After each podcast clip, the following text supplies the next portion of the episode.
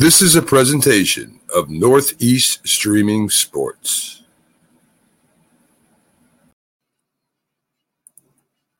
You're listening to TGI Sports Talk with your host Keith Angle on Northeast Streaming Sports.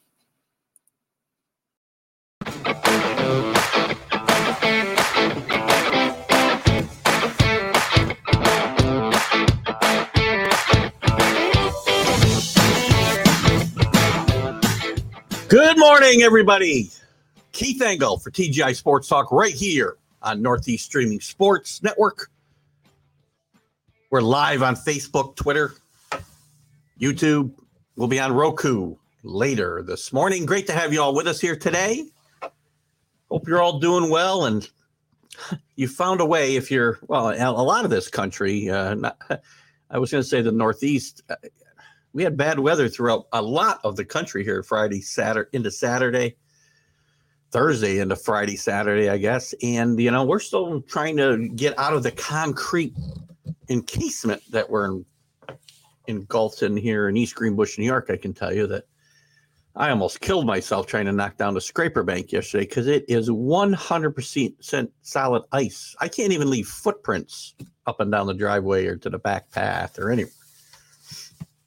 Anyway, hope you guys are doing well where you are.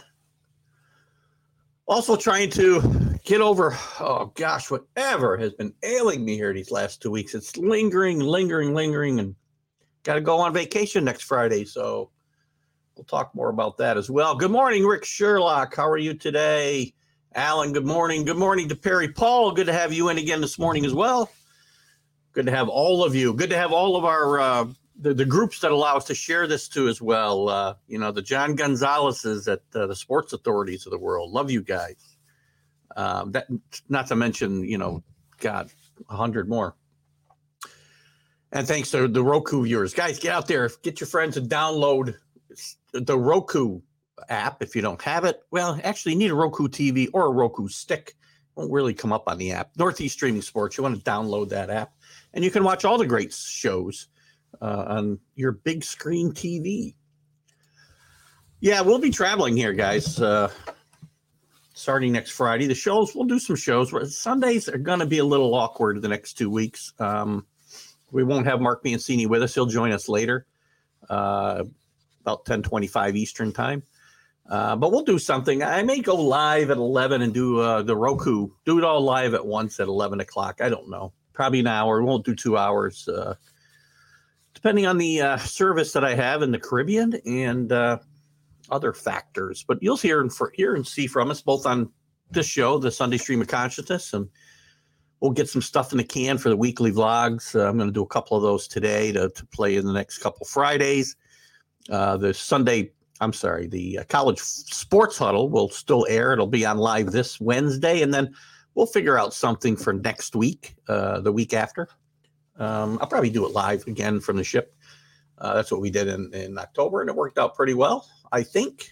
So anyway, we'll keep you abreast of that as we go forward. With watch for those announcements on TGI Sports Talk, and again, like and follow the show. So lots to talk about today, guys. I want to get into a lot of stuff. We're going to talk the NFL. We'll talk uh, some Super Bowl storylines. Um, I want to talk about the Washington Commanders. And is anybody excited about this name? Good grief! Let's bring the Redskins back. I'm tired of political correctness. We're going to talk about coaching moves around the league. Josh McDaniels signs with the Raiders since we last chatted. Uh, Brian Daboll, I think we talked about a little bit last week, but we'll dive into that maybe a little bit more. Doug Pederson signs with the Jaguars. Certainly want to talk about the Brian Flores situation, maybe Jim Harbaugh situation, Aaron Rodgers situation. Gosh, the awful Pro Bowl that'll be played today. We'll do a vlog on that today, play next week. Who cares about these games? Nobody. Major League Baseball, I want to get into the uh, labor negotiations, the fact that they tried to go to federal arbitration. Why do owners think that's a good idea when the last time they did this, it was it led to a World Series being canceled? You know, in what world does uh, anybody think bring, getting the federal government involved in negotiations speeds them up? My God. Joe West retires. Maybe we'll talk a little bit about that. Um, so we got some stuff to talk about there. College basketball, I'll talk a little bit about. A lot of big games yesterday. Uh, UCLA goes down again. Baylor s- continues to struggle with some of their best players out, uh, but we'll look at some of that. I want to look at the, possibly the, some mid-rate, mid-major rankings, so you can get an idea of some teams to be on the lookout for, sleepers to be on the lookout for come March. Maybe we'll get into the NBA a little bit. Um, you guys have done a good job of steering me away from the NBA by keeping us hopping on the topics that we talk about. So, um, and then we'll have Mark Biancini on, and we'll talk uh, probably some of the same uh, type of stuff with him for 25 or so minutes uh, at 1025 ish. So, anyway, welcome to the show. Glad to have you guys with us. And guys, get out, invite your friends to TGI Sports Talk. Well, I'll tell you this. We're going to talk about the Knicks a little bit in a little while, uh, Rick. We won't start there, but you're right. The Knicks are a mess. Um, as much as I was high in the Knicks last year, and I told Rick to go watch them, and he watched the game, and he, it was a horrible game. He couldn't watch anymore. Um, this year, I'm in the same boat. I'm having a hard time getting in the NBA this year because of the way things are going. Let's start there. We'll start with the coaching uh, conversations, I guess, uh, since Allen's gone there. Eric Bieniemy got an interview with the Saints today. Listen, you know, I guess we'll start with Brian Flores a little bit because this plays into that. I, I, I don't, you know, it's funny. I got to decide which banner to put up here because are we talking about coaches? Are we talking about Brian Flores? What are we talking about? Um, let's just talk about the coaches situation. I mean, uh, you know, Brian Flores gets an interview. Brian Flores, I'm sorry, not Brian Flores. Eric Bieniemy gets an interview with uh, the Saints. Brian Brian Flores brings a suit against the NFL, against the Giants. And I don't know if it's the best test case. I mean, if a guy ought to bring suit, it ought to be a guy like Eric Bieniemy, who's interviewed over and over for these gigs. And I guess we'll talk about this first thing since that's what we're on here, huh? So, I mean, maybe he ought to be headlining this thing. I don't know. Brian Flores got a job. I mean, he interviewed and got a job. Now, I understand, believe me, I am not saying that the Rooney rule works. And I'm not saying that, uh, you know, there's a fairness in the hiring. I can tell you, you know, when you've got a, a, a league that's 70 to 80% uh, um, African American and there's only one head coach, then there's something wrong with the processes. And as we talked about on Friday, maybe the problem is not um, I'm not sure if we talked about on Are You Serious? Or I talked about this specific fact on Mac and Jack, but you know, maybe the biggest issue with the problem uh, of systematic systematic uh, failures here is that the that that there's not enough diversity in the front offices because again, once you get into the hiring practice and you hire a GM, let's say, he's going to look for guys that he has relationships with. You know, Brian Daboll was probably targeted before you know, and came up in discussions when when Sean was being interviewed for the GM. So, you know, look at teams in, in front offices ought to be able to hire the best qualified candidate, the guy they think they can work with the best towards building a winner. Doesn't matter if he's black or white or or purple. But there's something wrong with the process, obviously, when teams just go through the the motions to to be compliant not fair to the the candidates. And I think that's what set Brian Flores off, obviously, is that he felt the job was already offered. And it's up, you know, look at it. He said, he said, she said right now. We have to wait for the evidence. And if the evidence is Bill Belichick's text and John Elway coming to a meeting hung over, then, you know, it's a little flimsy. But that doesn't mean there isn't a, a systematic problem here and to me, you know where you really see it because there are there are black coaches that get that first opportunity. But unlike white coaches, man, who get job after job after job that they don't deserve, most likely, three, four chances. You know, you don't see that type of rehiring of the black coaches. I can only think of a couple. Well, Tony Dungy, I guess there's a few more than I think. Tony Dungy, Jim Caldwell, Dennis Green, Art Shell got two chances with the Raiders. But, you know, I don't know.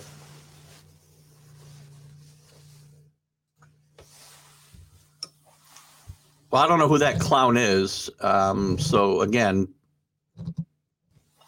the guy who said he got paid, and Rick, you got to, and you, I need you to elaborate a little bit. The only guy who said he got paid for losing was Hue Jackson, and he did not say they paid him on a per game basis like Stephen Ross is accused of doing to Brian Flores. If you think this isn't happening, you're nuts. This is why tanking is wrong, especially in a league that is so tied to gamblers now, as the NFL is, and all sports are. You cannot have the the the the, the any illusion that there could be any or any not illusion, but any uh, uh, any thought in people's head that there's improprieties going on during a game. And Hue Jackson said right away, you know, he made the comment that he was paid to lose, but what he meant was he was paid a salary and the team was not trying to win games. The organization was not trying to win games. So it was misinterpreted when he backed up Brian Flores' comment about being offered $100,000 a year by $100,000 a game to lose by uh, Stephen Ross. He kind of backed that up, and his comments were misinterpreted that he got paid per game. And he was just said, I was paid my salary, and we were in a situation where we were expected to lose. Not that I was told to go out and lose games, but they weren't in a position to win games. So you can elaborate there, Rick, if there's something I'm missing there again, I agree. I get that they they hire guys within their circle, Alan, and that's uh, that's all well and good. I get that. You know, look at um, it happens in in in the real world besides the world of sports the same way. You know, and if there's lack of di- or, or, or diversity hi- hiring is going to be a trickle down thing. I don't think there's any black owners in the league. I, I could be wrong, but I don't think there are. You know, so the problem becomes who gets hired below them at the team president level, at the GM level. This is all a trickle down thing. So if a bunch of, you know, there's if there's an old white boy network at the top, there's gonna be just uh uh, Kenny, where's he watching from? Kenny, Kenny somehow got put into jail. Kenny Gifford, sorry, Kenny, for saying the word. I don't remember hang, but I think it was in. You know, I'm probably to get banned myself now in the context of something other than what probably Facebook took it. That's the problem. You know, I ended up in Facebook jail one time for one of my shows or one of my posts because there's bots that go looking for stuff and they just look for words or groups of words and, and people get banned for nonsense. So sorry about that, Kenny. Hue Jackson, not Flores. Yeah, that's what I that's what I was talking about. And I believe my portrayal there is probably on on, uh, I think on target. If somebody has other information, as always, you guys can feel free to uh, to say it. Uh, while no one's paying attention to Dan Snyder, well, listen, they are paying attention to that um, because, again, the sexual harassment uh, suits that were brought up two years ago now are starting to come back to bite Daniel Snyder. And if this thing you know, goes much further, Daniel Snyder may very well be forced to sell that team as well. So I don't think it's going on on uh, uh, uh, unnoticed. By the way, Alan, to be honest with you, Connor's the only minority. There you go. Um, yes, there are some. There's some. Uh, yeah, and that's that's certainly he's certainly not an African American. He's uh, I, I don't even know what nationality he is. Carlos says it was a post. I think we're talking about Hue Jackson, not positive. You know what? Listen, if there was as big a lack of uh, institutional control within the Washington Redskins at that time, go ahead, Facebook. You can put me in jail too. I don't care. Um, then he should be chased out of the league. The crap that was put into You know, there's a garbage bag hanging from my tree out front. How the heck am I going to get that out of there? Oh my god. I'm sorry, guys. The things that distract me. ADD is uh, certainly running rampant on Sunday mornings. Um, where was I?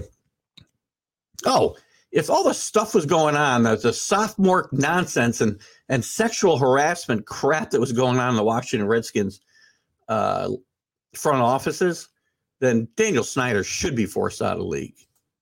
That and for being an inept owner uh, for two decades now or more. Gosh, probably more, right? 25 years. I'm not sure whose wife we're talking about here. He is watching, but he can't comment. Carlos is semi-safe today. well, there you go, Carlos. You only got Rick to worry about today, and Rick now is on your side after Friday's show. So good job there. oh gosh. Anyway, look at you know the whole the whole diversity in hiring thing is is an issue. It needs to be addressed. I agree 100%. I just again don't think this is the best case. To me, to me, potentially the more serious thing here is the money that was offered him to lose games as a head coach. For an owner, and if it's accurate, again, it's he said, she said right now, but there are in between guys who supposedly went to Brian Flores when he didn't take the money and went out and won games. That said, Stevens upset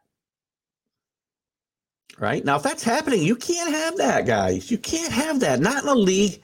You look at tanking is ridiculous anyway. Carlos and I went at this a couple of weeks ago. If you're a fan, you want your team to lose, you're a bad fan. You're a horrendous fan in my mind.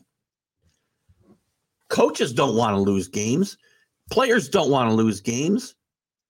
And outside of that, if you're going to have a league tied so heavily to gamblers, just watch every other commercial on TV today is for FanDuel or Caesars, Caesars or whatever, especially during sports broadcasts.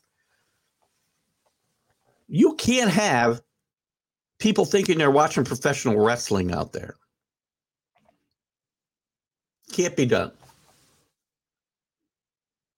Can't be done. Right now, again, my, part of my problem, and I think Brian Flores is a good coach and a good person he's dragged Bill Belichick into this whole thing, but whatever. You know, he's certainly got a right to express his opinion and to bring this suit forward. Now, the whole thing with the Stephen Ross allegations, though, is my problem is why didn't you say something then? You didn't say anything till you had a job. You know, so part if I have a problem here with Brian Flores, it's only in the timing, right? He talked the other day about being being willing to to risk his future coaching career because this was too important. But he wasn't willing to risk the job he had. So he wasn't really willing to take that leap until he was unemployed. Now, yes, he's put his future employment in jeopardy, but I have a little problem with that whole thing. We got a couple more comments on the uh, his wife's not the owner. I got that. Okay, here it is. Uh, you're right. Yeah, right. He did have his wife holding the. Look at it. It's it's in name only, right? Just like George Steinbrenner wasn't running the Yankees back in the '70s when he got uh, suspended by Bowie Kuhn. Um, the second time George got suspended, they made sure he stayed away from the offices, and that's why the Yankees started winning again. By the way, but that's a different story. What do we got here from Alan? I'm a Cowboys fan, and even I want Dan Snyder out. You shouldn't, right? Because they've been a they've been a model of ineptitude most of the last 25 years. So, but look, you can't have you can't have guys like this in the league. You just can't.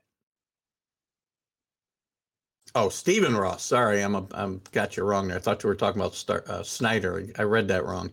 oh, Dan David Ross needs to go. I you were talking about both. Sorry about that, Alan. David Ross needs to go if it turns if it's true, yes, Stephen Ross needs to be forced out. It's bad enough that it goes unspoken, but when you're when you're going out of your way to offer money to throw games puts every game in question. Right? Go back to the Pete Rose allegations, right? Pete Rose never understood why betting on the Reds and never betting against them to lose didn't matter. He didn't realize when you bet on them to win every other night, the times you don't bet on them are a signal to the gamblers that you think they're going to lose. You and you can't put questions in people's minds like that, right? Just can't do it. Uh, McCourty claims Browns. Te- uh, Jason McCourty. I'm guessing that Devin. Jason McCourty. yeah. And again, that's what Hue Jackson was saying, right?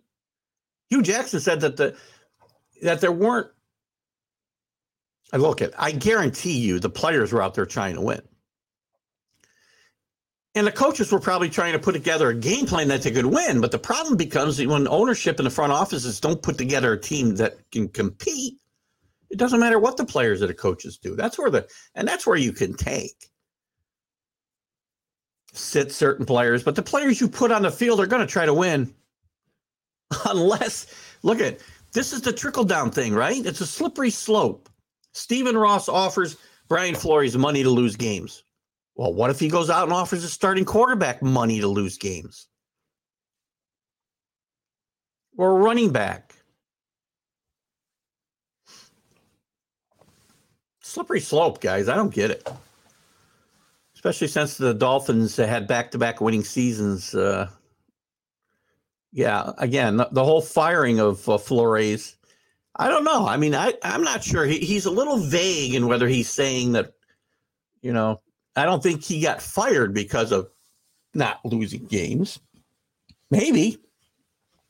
If the coach is upset after a seven game winning streak, losing streak, excuse me, that this team went on a roll and battled for the playoffs, then look at this guy needs to go. And I talked about this on this show, and I've talked about it in a vlog in, in just I don't know a month ago or so, maybe, maybe not even that.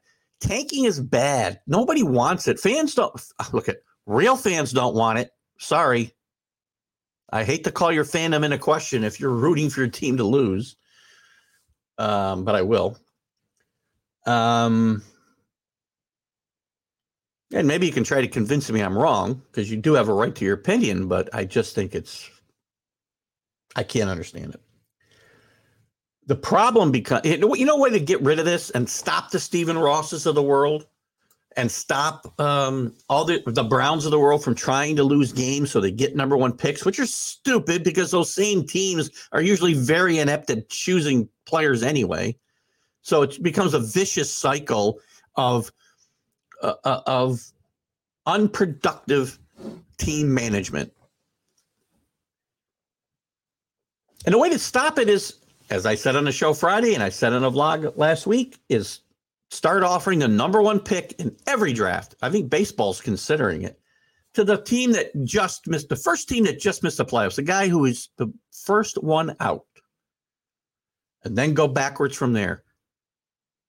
Now that the team that had the worst pick is picking 15th or 16th in the in the in the draft. No incentive to lose games, every incentive to win games. Try to get in the playoffs, and if you just miss, well, your consolation prize is the first pick in the draft. I love it. Not my idea, by the way. I stole that from uh, gosh, I'm not sure. Might have been Joel Sherman uh, from the post about the baseball draft. But it makes certain it makes be- perfect sense. Some Thunder fans like that nowadays because how bad Oklahoma City is and draft capital they have. Well, you know what? They're not fans in my mind. You know, root for your team to win. What is the point of going to a game or watching a game and rooting your team to lose? I mean, come on. I don't get it. I guess I don't have to, but I don't get it. Let's move on. Uh, I thought I had. Uh, here we go. NFL coaching news. We got so since we chatted last. Um, Josh McDaniels hired as the coach of the uh, Raiders. He also brought along uh, Graham, uh, the defensive coordinator from the Giants, uh, who they had a relationship when they both coached with the Patriots. Now, by all by all accounts, there aren't a lot of people in Las Vegas happy with this hiring, either in the locker room or in the stands. You know, Josh McDaniel had a bad uh, uh, first go with Denver, but you know, a lot of head coaches don't have a really good uh, trial run the first time they're head coaches. They learn from it and they become better coaches. That's not everybody, though. Some guys are just really good coordinators and can never be a head coach. They just can't do it. So, and then he had the whole debacle with uh, the whole debacle with the Colts. Uh, you know, three, four, five years ago now. Um, time is just again a terrible issue for me. Um, where he took the job and then left, and he had a staff basically in place and left those guys all hanging. So there's a lot of people upset about this. Not happy to see him leave as a Patriot fan. I, I, was shocked to see the number of Patriot fans on some of the uh, uh, the group message boards were happy to see Josh McDaniel go. I, I look at I don't understand that even a little bit. Josh McDaniel was a was responsible as the offensive coordinator for uh, three Super Bowl wins, I believe. He was on the staff when they won others. He's a really good offensive mind, uh, and whether he'll be a good head coach in his second try is still up and to be determined. But you cannot put into question his success as a coordinator. So big hole for the Patriots to fill. They're likely not. E- it, it's possible. Well, they're going to chase Bill O'Brien. Supposedly they're chasing Adam Gase, and God Please don't let that happen. Um, and they may not even name a true offensive coordinator because they have no D coordinator now because they don't want to pay the guy. So we'll see what happens there, and and and I don't know what the Vegas, you know, Vegas. Look at this is probably worth a shot for Vegas.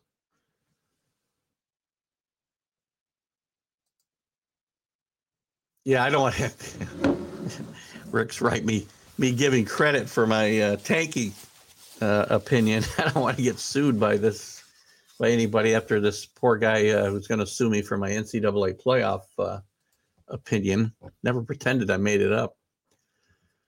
You know, I'll bring Bill O'Brien in here in a second. By the way, Alan, uh, Bill O'Brien did very well. Never got the. I don't believe in his first time around with the Patriots, he ever got the the uh, title of offensive coordinator again because that's the way Patriots do business. They uh, they don't want to pay those guys, and if you get the title, you get paid a lot more. But I'd be okay with Bill O'Brien coming in here. I don't want Adam Gase. Patriots got some issues too because uh, Ivan Fears is uh, retiring most most likely at 67. He's been the running backs coach and he's coached many other positions at the, with the Patriots probably for 30 years. At least 30 years. I know he was on Bill Parcells' staff in the early 90s. What else going on? Uh, Pederson. We can circle back. We'll talk about anything you want. We got the Vikings job with Jim Harbaugh getting an interview this week. I'll go back to Pederson. I thought, I thought that uh, Doug Pederson was going to be a good fit with the Vikings myself. I don't even know that he interviewed there. Um, Harbaugh gets an interview, and I don't know, but depending on who you listen to, he expected to come away there with the job, and when he didn't, he said, screw you, I'm going back to Michigan. And if that's the case, then you know Jim Harbaugh is just burning bridges. If he wants to find a way back to the NFL, that's not the way to go about it. So he lands, you know, he's going to get some perks to come back to Michigan. Uh, maybe a few things that were taken away from him might be restored. Um, I know Rick had an opinion uh, on the show when we brought this up Friday that you know if he wants to never win a national championship, Michigan's the way to place to be for him because I don't know. I think the Big Ten can catch up with uh, the SEC. I don't know when it'll be. These things are cyclical. Don't forget, the SEC's in a much better and a much longer run uh, as far as being the dominant conference uh, than than usually happens. It usually happens three, four, five years where a conference will dominate and be the dominant conference in NCAA football. But all the major conferences have dominated at one time or another. The Big Ten was dominant for a period of time, and then somebody else took their place. The Pac 12 was dominant for a certain period of time, and then somebody else rose to take their place. Even the old Southwest Conference was dominant over periods of time. Um, so it's been a cyclical thing. This cycle is running a lot longer. I will give you that. Uh, the SEC's dominance and that's mostly because of the long tenure and success of one Nick Saban. Um, so we'll see what happens there. Uh, but Harbaugh maybe burned. He he may have burned his last bridge if things went down the way they are purported to have gone down in uh, in Minnesota. Uh, other coaching knows Doug Pederson, who I just mentioned, I thought would be a a good fit for. Uh, I thought I put up a banner here. Oh Lord, you know, there's always something, right? Let me see if I can find. There it is, right there. I didn't put it up. I did put it up. Gosh, news and notes. You guys are killing me. All right, there we go. Uh, Doug Pederson gets the Jaguar job. Um, you know, he he did a great job with quarterbacks. He was a quarterback coach in Green Bay uh, when Aaron Rodgers was rising, um, and through a lot of Aaron Rodgers' success. He certainly did a good job in Philadelphia, getting Carson Wentz to a, a really good level until injuries started to derail things there. Won a Super Bowl with Nick Foles, who seems only to be good in you know about eight game stretches with the Philadelphia Eagles, but he's made a lot of money off those stretches. Um, now he gets to inherit Trevor Lawrence. And look at this Jaguar team, in my mind, has got a few things in place. It still needs some help. Defensive side of football, offensive line. Um, but I think this is a good spot for Doug Pederson. And everybody for a week or better thought Byron Leftwich was getting his game, getting this gig. He was I mean, I was seeing uh, uh, comments during my shows that Byron Leftwich signed with the Jags. A lot of that goes on, right? I mean, things get tweeted out and they're not done deals. That's the thing with social media today. There's so much information out there that you have to sift through what's real and what's maybe or probable even. Well, all, all signs pointed to Byron Leftwich was getting that game, that gig until he overplayed his hand in my mind.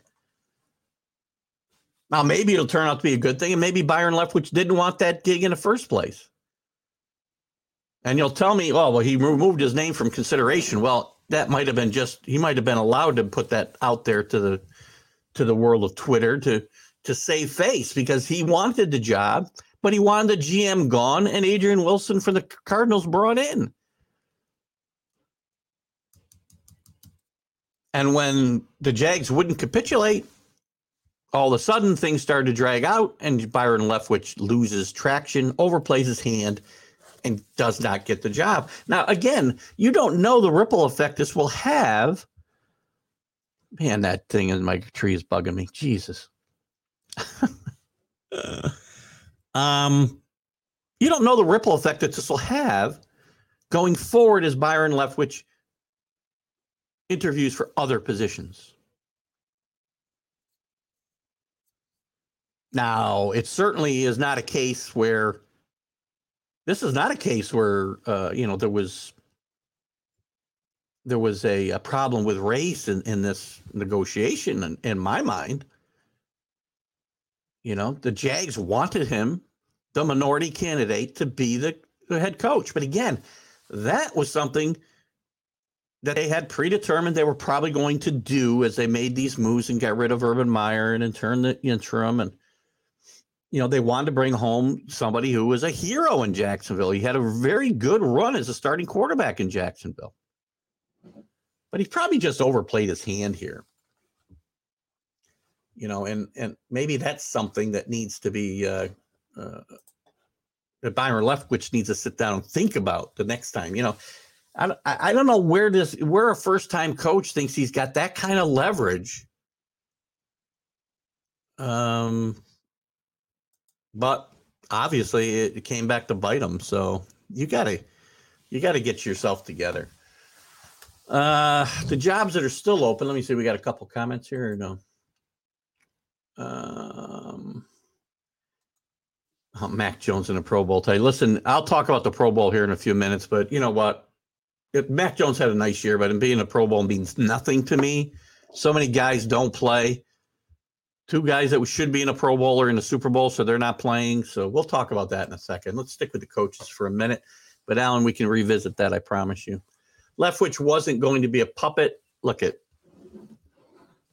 I don't know if that's the case. You know, I don't know how we know that. Who's he going to be a puppet for? Like uh trying to think of the uh uh Baalke, right? The the GM. I don't think uh Who, I mean, I don't get I, the, the the term. I don't get. I just don't get. You know, there are people that are puppets, but in football, it's very hard to have a puppet coach. It's a little harder than baseball. I, I just don't think that's the case. I think I think he wanted that job, and I think he overplayed his hand.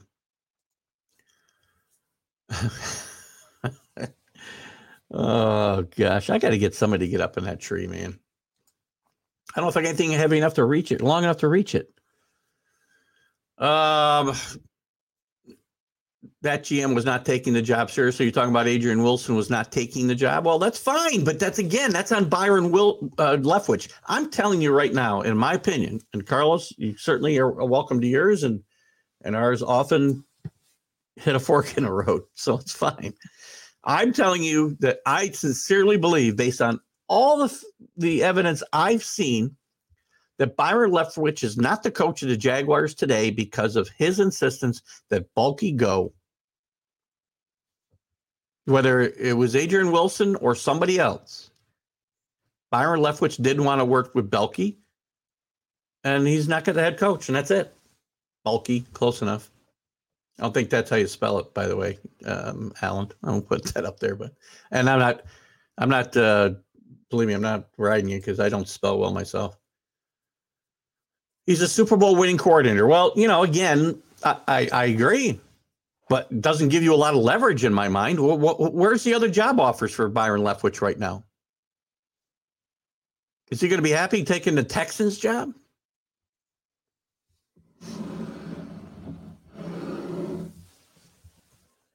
I don't think he's got to find a better situation than the Jaguar situation, to be honest with you. As far as a, a, a, a, a franchise quarterback, a good running back when he's healthy, when he gets healthy, and Anthony, who played together in college, by the way, and and uh, and yes, you've got to have a front office. We talked about it with D- Dalbo and uh, Sean that you've got to have a two guys that are on the same page. If they're on the same page, you're better off dead taking a job. I get that. But again, as far as Leftwich being a Super Bowl winning coordinator, don't forget that you know Bruce Arians is in his own mind an offensive genius, if nobody else's, and um,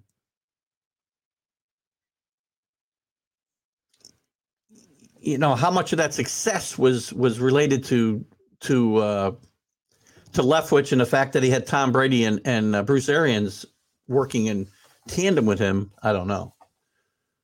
Let me go back to this. I'll come back to yours, Alan. He had more leverage than ten candidates did. He didn't have enough to get the job. He had the job in his hand, and he doesn't have the job today. So you tell me how he how well he used his leverage. He used it very badly if he in fact wanted the job, he used it very badly. And by all by all uh, reports, he wanted the job. Trent Baalke. Is it B A K L K Y? I thought it was something like two A's in it or something. I think there's two A's in that. I'm not sure, Alan. He hasn't done much to help fix the Jaguars. I agree, but if the owner wants that guy in there, then you know you're not necessarily in a position as you're coming in as the head coach, unless you're freaking Bill Belichick or Bill Parcells or Bill Walsh, where God rest his soul. And again, I'm not talking about guys who are looking for work today, obviously. There's only a handful of guys who can try to make that type of power move or even have the job. And he did have a power, he did have a power struggle with Harbaugh in San Francisco. I agree. Carlos, I got that up there. No state tax in Florida. uh, there isn't, Eric, but uh, I'm sure there's somewhere that fits, and I'm missing the context. But anyway, random. Right, this is the stream of consciousness show, so we're able to put out those. Ah, uh, where's his other ring, Carlos? Pittsburgh. Again, with already established quarterbacks, correct? I, I don't know. Where's his other ring? maybe he was a backup quarterback for uh, Roethlisberger. I'm not even sure where Leftwich other ring is. As a coach, he wasn't an offensive coordinator, I don't believe. I know he's a backup quarterback there, and he might have been when the Steelers beat the Cardinals. Not positive. You can certainly elaborate there, but okay, I'll give him two Super Bowl rings. I would argue that the one in Pittsburgh, he may not have been as integral a part of getting as uh, some other people. You know, just my thoughts. Let us talk about the Jaguars. How much? How much? This is more we talked about the Jaguars in total for the last two years. The thing about Shad Khan doesn't care. Well, I don't know if he doesn't care. Who knows what he thinks? I mean, he want. There was always rumors he was going to move this team to London, which was a logistical nightmare. You know, Jacksonville's not a great place because he doesn't. They don't draw unless they win thing is, a Shad Khan doesn't care. He doesn't uh, like being in Florida. There you go. He doesn't uh, make the best business decisions. And truthfully, I believe he's one. Well, there you go. I said the same thing. It's too funny. Um, he has wanted to move the team to London, which, by the way, is the stupidest idea in the history of football. You can't have one team playing in Europe. I mean, it's a, it's a, it, that team would be under such a handicap with the travel that it would be ridiculous. Would never work. Right? And I'm kind of with you. And again, but but here's the thing, Carlos Allen isn't wrong. This is what Khan wanted. Just a couple years ago, he talked about playing half his home games in London. Even that would put them at a huge disadvantage. A huge disadvantage now for the teams that go there. Far worse than an LA trip Carlos, when you're talking three hours before, well, no, I guess five hours to get to the coast from the East Coast, but still, you already see it's not, you know, the teams that travel east to west don't have as much trouble as the teams traveling west to east and getting acclimated in those one o'clock starts that they're really playing at, you know, 10 a.m. their time. Uh, all right. Well, that might speak volumes as well, Alan. I don't know. West Coast teams nightmare going to London. Everybody's nightmare going to London, but West Coast teams especially, right? Got about a 10 hour flight. It's never going to work. And it's not going to be as bad for the teams going there as it's going to be for the Jaguars who have to do it eight times, soon to be nine times a year. Nine times a year, they're going to have to fly to the States throw their, their biological clocks all off. It'll never work. Never, never, never going to work. Uh, what else is going on in the world of coaching? What other stuff we got? We, talked about the Vikings. Uh, Rick, um, the, what I'm hearing is that uh, they're locked in on Kevin O'Connell, who is the uh, offensive coordinator for the Rams. Um, after not being able to uh, close the deal or maybe even make a deal with uh, with uh, Mr. Uh, uh, Harbaugh. Excuse me. So I don't know. Vikings are still looking for that head coach. So, and what other jobs are still open? And who's still alive for these jobs? Flores is now probably out of the running for any jobs. I would say, right? Can't see how he's going to get the job. Let's see what's still open. If I miss somebody, let me know. The Texans are still open. I don't know who's going to want that job. Jerod Mayo's uh, from the Patriots is uh, prominently mentioned for this job. I I hate to see him take this job in his first go around because he's going to be set up to fail. Uh, Flores was still mentioned the other day, even as being a good fit for the for the uh, Texans, and and maybe he will do that. But it seems to me if he takes a job now, he hurts his suit, his case for his suit. Uh, the Raiders is full. Broncos is full. So Vikings uh, are still open, as we just said. Kevin O'Connell is now the leader in the clubhouse there. The Saints, uh, as Alan said earlier, interviewing Eric Bieniemy today. I uh, don't know who else has been mentioned for this job, and I think that's the last job that's open. Correct? I think so. Um, you know, I don't. This is not a great job right now. The Saints. I mean, Sean Payton walked away for a reason, well, a lot of reasons. I think he was burned out a bit, but he also saw the the, the, the bleakness of the of the near future for the Saints and the fact that their cap issue is horrendous. Uh, they got no quarterback, and they have no draft. Theoretically, no draft possibilities. So the coach coming in here, and the, because of their cap issues, they're probably going to have to trade at least one of uh, uh, Kamara or Thomas. And Thomas has been hurt a lot, so probably wouldn't hurt them. Um, but I just don't see how this is a good job right now. Um, if you got to trade your be- one of your best two players, and you don't have a quarterback, eh, this is a job that is probably in for a total rebuild before we go. Uh, Flores is a finalist for the Texans job, but you know, again, I'm not a lawyer. I am married to one, but I'm not a lawyer. Um, does it hurt his case if he actually takes a job now, though? I don't really know. That's why they need a team on Iceland. Yeah. Look at if the NFL were to go back to this topic about moving to Europe, and the NFL would have to move several teams, like a division, to to to Europe for it to work. And even then, it's still not going to work. Right. And if COVID continues, that hurts. Yeah. Well, hurts even here. Carlos is going to take the job, but then Carlos, you'd be calling for yourself to get fired immediately, probably. Yeah, pull a Culley. What did Culley do? Culley got fired.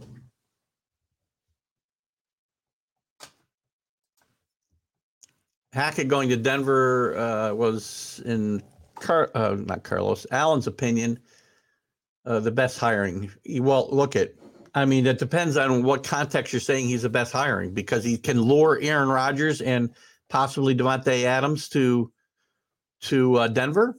In that case, yes. If you're talking about coaching ability, well, we don't know. Again, you never know about these coordinators until they're actually a head coach. On paper, looks like a good hire. If you're talking about the, it's probably not a good hire than if he doesn't lure Rodgers there. And we're going to go to that topic in here in just a second. Yeah, they can trade both and get a better foundation, maybe, but they still got cap problems after that, and they don't have a quarterback and really no hope to get one. That's well, I get that. I get that. But doesn't it? I'm not saying hurts Flores, hurts the suit, is what I'm saying. Not Flores himself. He can take a job. But does it hurt the suit? I don't know. Who knows? I don't know. Let's talk about. Uh, I wanted to talk about Aaron Rodgers. I guess I don't have a. Uh, I don't know if I want to talk about Aaron Rodgers. We'll talk about him real quick here. I got a couple notes.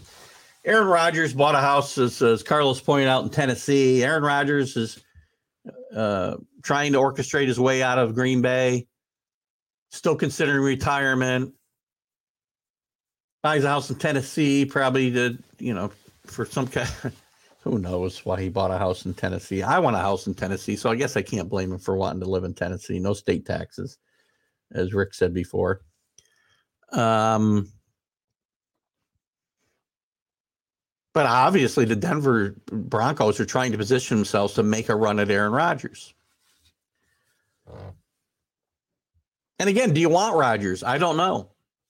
There's certainly two schools of thought. I've got a problem with Rodgers and the drama he brings to the team, and he'll probably continue to bring to a team. Carlos and I have had this debate over and over. I'm not debating that Aaron Rodgers is a great, great quarterback. I can't dismiss the fact that this great quarterback who's had some, I'm sorry, some really good tools to work with. And if you want to look at it closely, Davante Adams and uh, Aaron Jones are better than any skill position player at those two positions, wide receiver and running back, than Tom Brady ever won a Super Bowl with. And don't throw Randy Moss in my face because he didn't win a Super Bowl with him. With him. And Aaron Rodgers won one Super Bowl over the last, I'm sorry, in his career. So is he a great leader or not? We have this debate all the time. It's not just about your numbers. He'll go to Denver and put up great numbers if that's where he goes. Will he win? Don't know. But it's not just that, it's the drama that he brings. All the stuff that went on around the Packers this year was induced by Aaron Rodgers. Every bit of it. Every bit of it. For him to say last week that, you know, he was proud of the team for overcoming all the adversity they had to overcome. he created it all, all of it.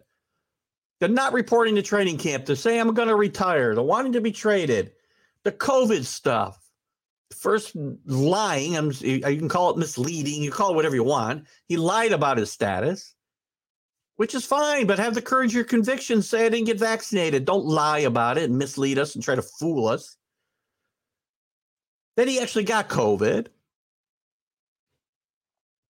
What else? Guy's a walking drama queen. Probably get in trouble for that too, right? Titans up for Rodgers. Well, look at he'd be an improvement over Tannehill, but you know, again, do you want all the baggage that comes with him? Team's got to take that into consideration. I'm sorry. Uh, I would think the Bronco fans probably are hoping for it. They got to be, but again, in life, you got to be careful for what you wish for, right? One more than 28 quarterbacks in the league. Uh, your math is not working right uh, Carlos. What's that? Uh, how many quarterbacks are there? 32? Um, so two of them retired, so that's you're right there. Uh, yeah, all right, you're probably right. So what? Most of them haven't had a chance to win it and haven't played on teams as good as Rodgers. I don't, whatever. And the, I, you know, I don't, I don't know if I agree with that uh, Alan. I think McCarthy was a good coach. I think McCarthy's still a good coach. Um, he's a good coach on a good team. You know, he certainly wasn't a good coach when the team started to uh, to crack, and that's when Rodgers started to crack. You know, that's a good question, Alan. You're our cap space expert. What is Denver's cap space? I think they've got a bunch. I'm not positive. COVID is, you know, I don't think anybody's going to be making decisions based on where COVID is. Well, maybe he will because he's a nut, so he might. COVID's on the way down. There you go. Broncos have decent cap space. Alan is our resident salary cap expert here on uh, TGI Sports Talk. So thank you, Alan, for always jumping in with the salary cap stuff. I know Super Bowls. I know what you're talking about. And again, when you've got guys that have just retired in the last in recent years, um, you know, whatever. It's still one. It's still one. It's still one, and several guys have retired in the last several years that have also won Super Bowl, multiple Super Bowls. Well, this guy has won one with arguably as good or better talent many of those years.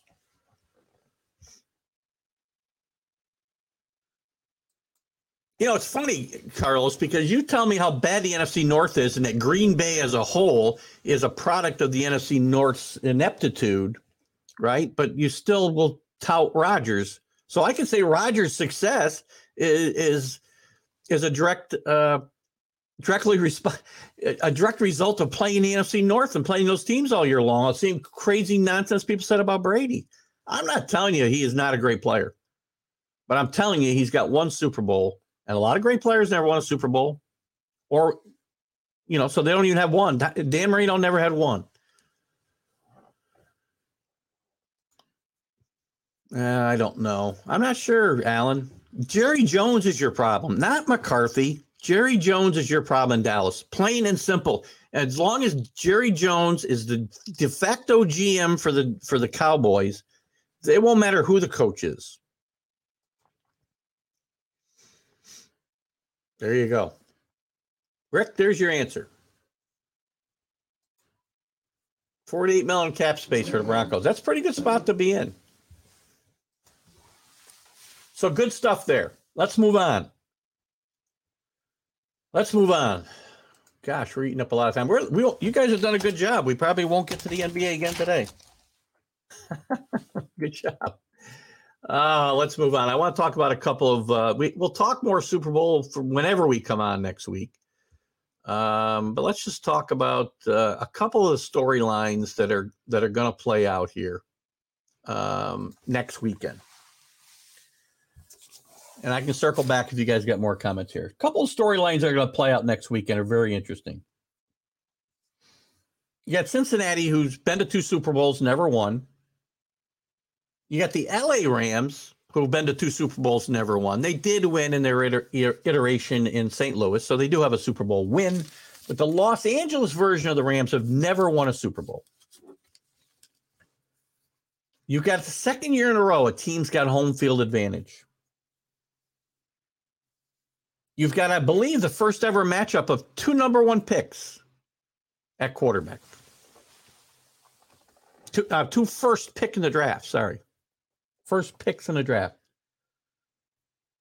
You got Joe Burrow, looking to become the first guy ever to win a Super Bowl, a national championship, and a Heisman Trophy. And not only that, do it in the space of three years. That would be remarkable.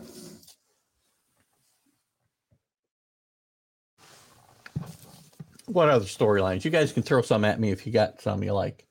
Um, uh, da, da, da, you got the Odell Beckham uh, story, who uh, changed the whole narrative of his career. You got Stafford, who's changed the narrative of his career, and got a chance to really cement that change with a win. You got uh, McVay trying to get the monkey off his back. So this, you know, to me, and by the way, this is also the first time I think that two teams are playing each other, or there hasn't been a, a, a seed above a three, three or above in the Super Bowl. I believe these two teams were seeded fourth and sixth.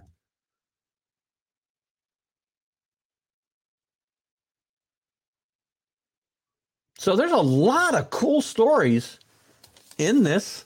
Uh, Super Bowl matchup outside of just the game itself.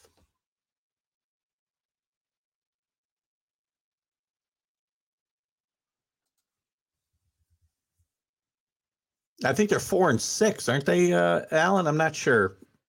I know there's nobody above a four, as I just said. So, someone suggested Dallas is Super Bowl site to avoid a home field advantage.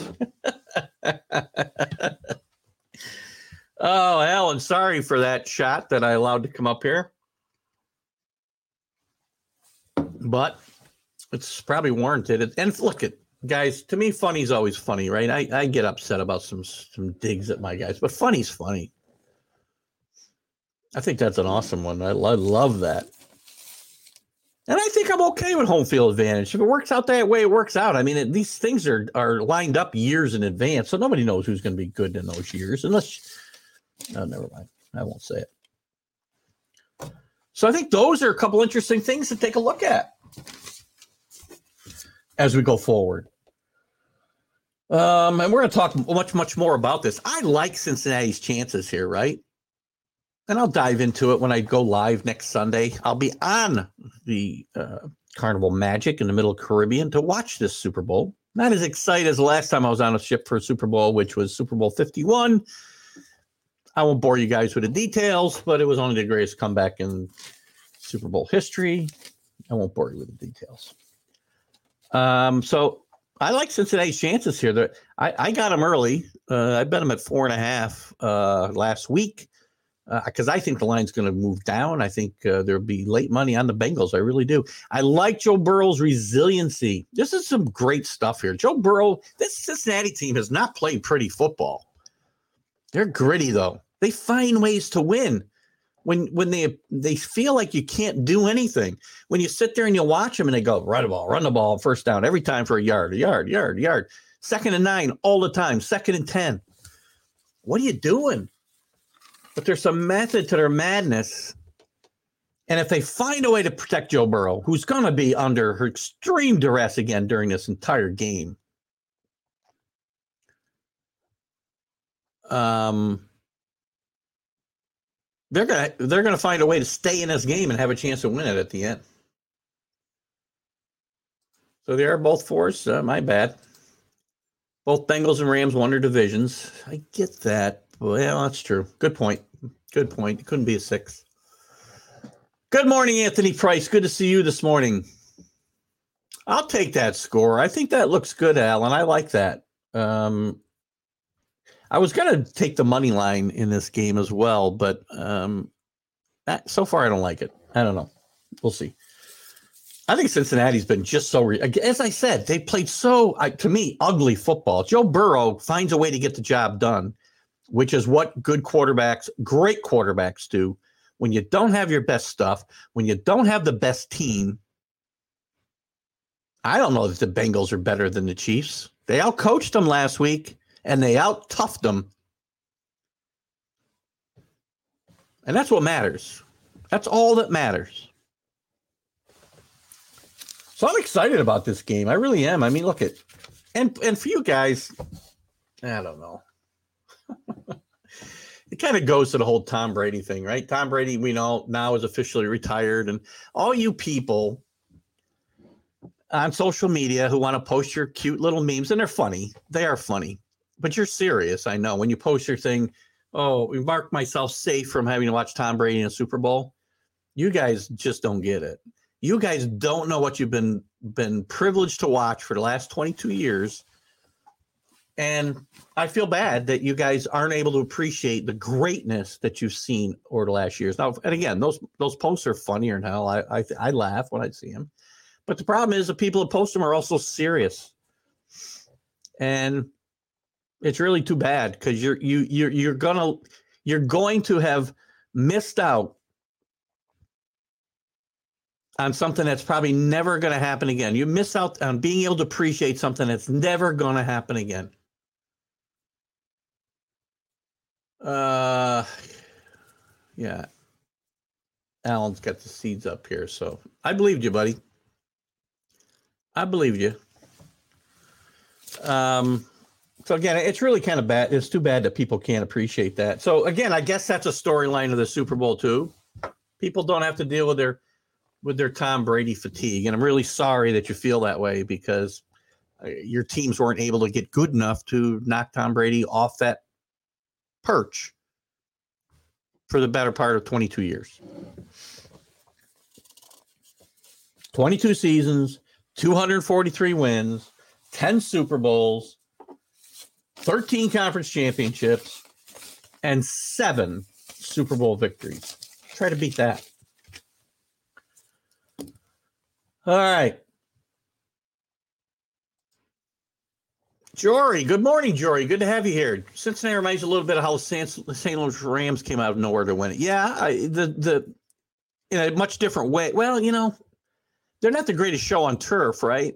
Um, they got a great quarterback who didn't really come out of nowhere like Kurt Warner did, but they do. You could say that. I mean, look at it. More recent in more recent years, well, even go back hell 40 years to the San Francisco Bengals Super Bowl then. I think the I I'm not sure where the Bengals were the year before. I think they were really downtrodden too.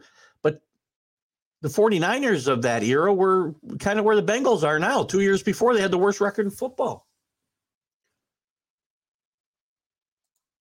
You hated Brady until Super Bowl 51. You can hate him but you need to respect the guy and what he's accomplished. And if you don't have an appreciation for what he's done, man, it's just a shame as a sports fan that you that no that people can't appreciate that. Do you see a quarterback now that might come close to half? You know, I you know I really don't. I mean, circumstances have to be right, right, Anthony?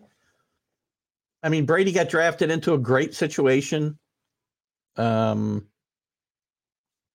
you know, the Patriots were were good year after year because of great management, great coaching.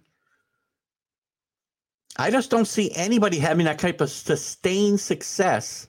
Uh, what the Patriots did in this cap cap era, uh, parity uh, driven uh, NFL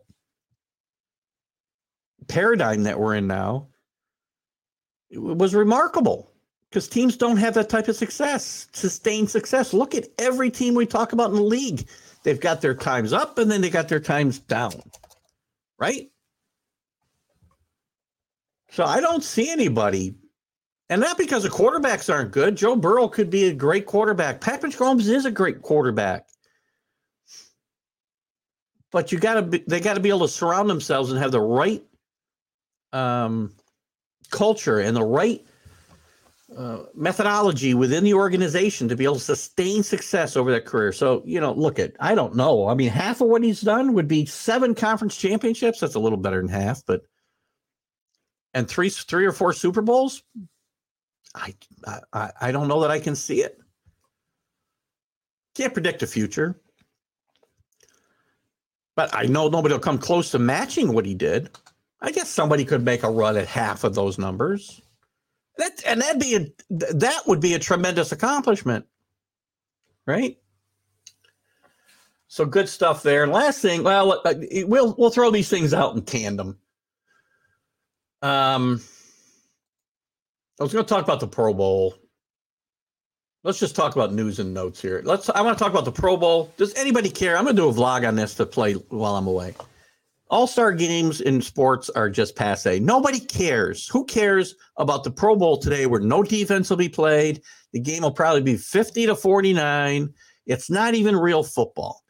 The NHL All Star game is yesterday. They played this three on three thing that it's not hockey. The NBA is coming up in a few weeks, and that'll be 180 to 175. Baseball, nobody cares. Everybody's got to play.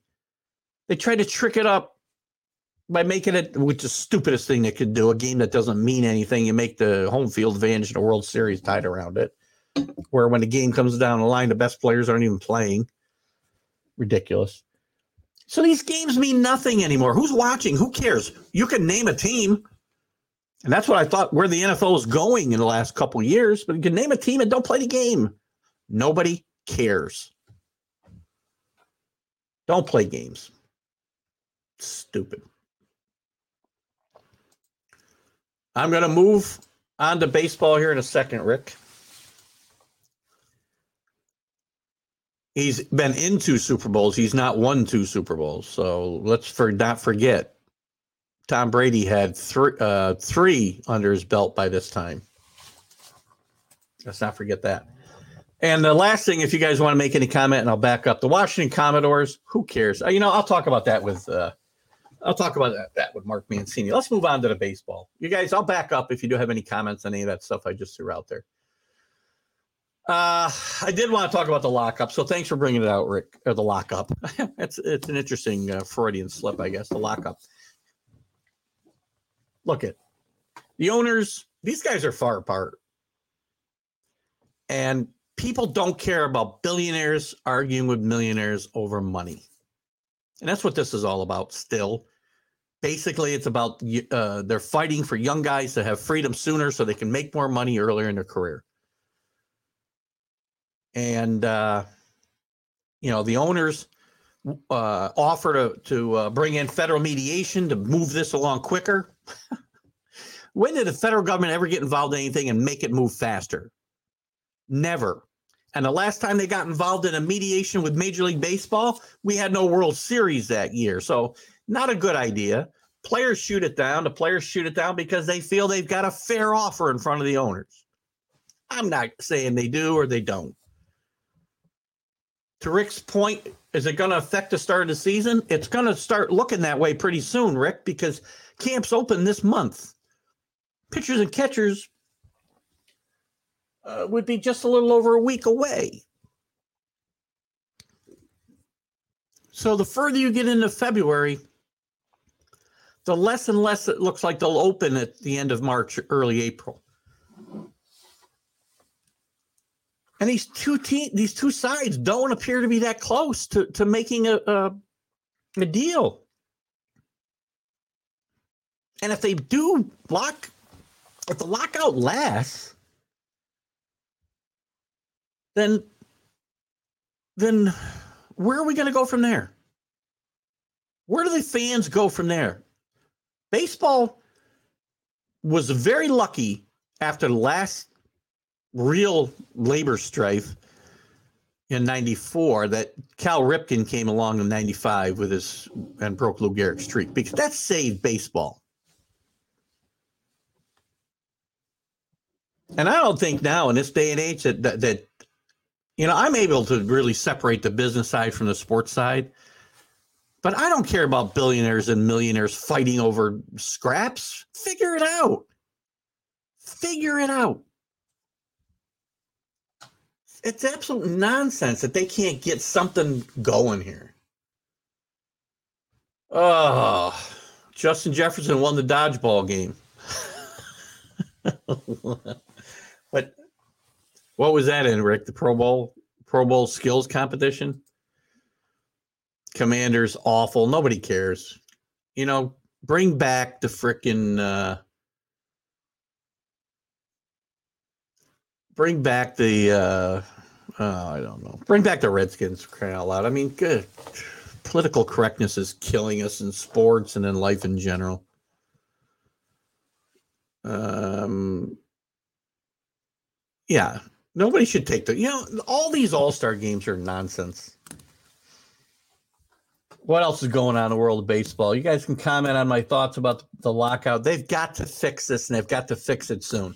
The biggest thing holding them up is is when, uh, how how long uh, teams can keep control over players, young players, before they reach arbitration eligibility, and in turn can become a free agent.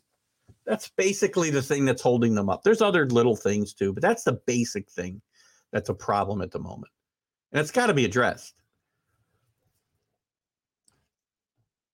So you know, I don't know what else can to say about it. It's it's got to be it's got to get rectified, and it's got to get rectified soon, Rick, or the t- or the season's in serious jeopardy. And I swear to you, if they lose any games to this, then they're shooting themselves in the foot. And don't forget, when this does get settled, you're going to have a frenzy of activity with all the free agents that remain out there and all these teams that have so much to do, like the Yankees still have a bunch to do, they better have a bunch to do. Absolute nonsense. You know, I don't know what they're thinking about, but they aren't thinking about freaking the fans. I know that for a fact. Oh my gosh. Oh, anyway. What else going on in Major League Baseball? Joe West retires um, umpired uh, a record 5,460 games. Joe West, a very polarizing figure amongst umpire uh, uh, amongst umpires. Some players loved him, some players hated him. Um, it's going to be very interesting because there is a uh, uh, uh there is a uh, movement underway to keep Joe West from being considered for the um, Major League Baseball Hall of Fame, which I think is ridiculous. The lockout is ridiculous, Carlos. The money will always come in, and it's not like anybody's underpaid. And again, I don't begrudge guys their money. I really don't.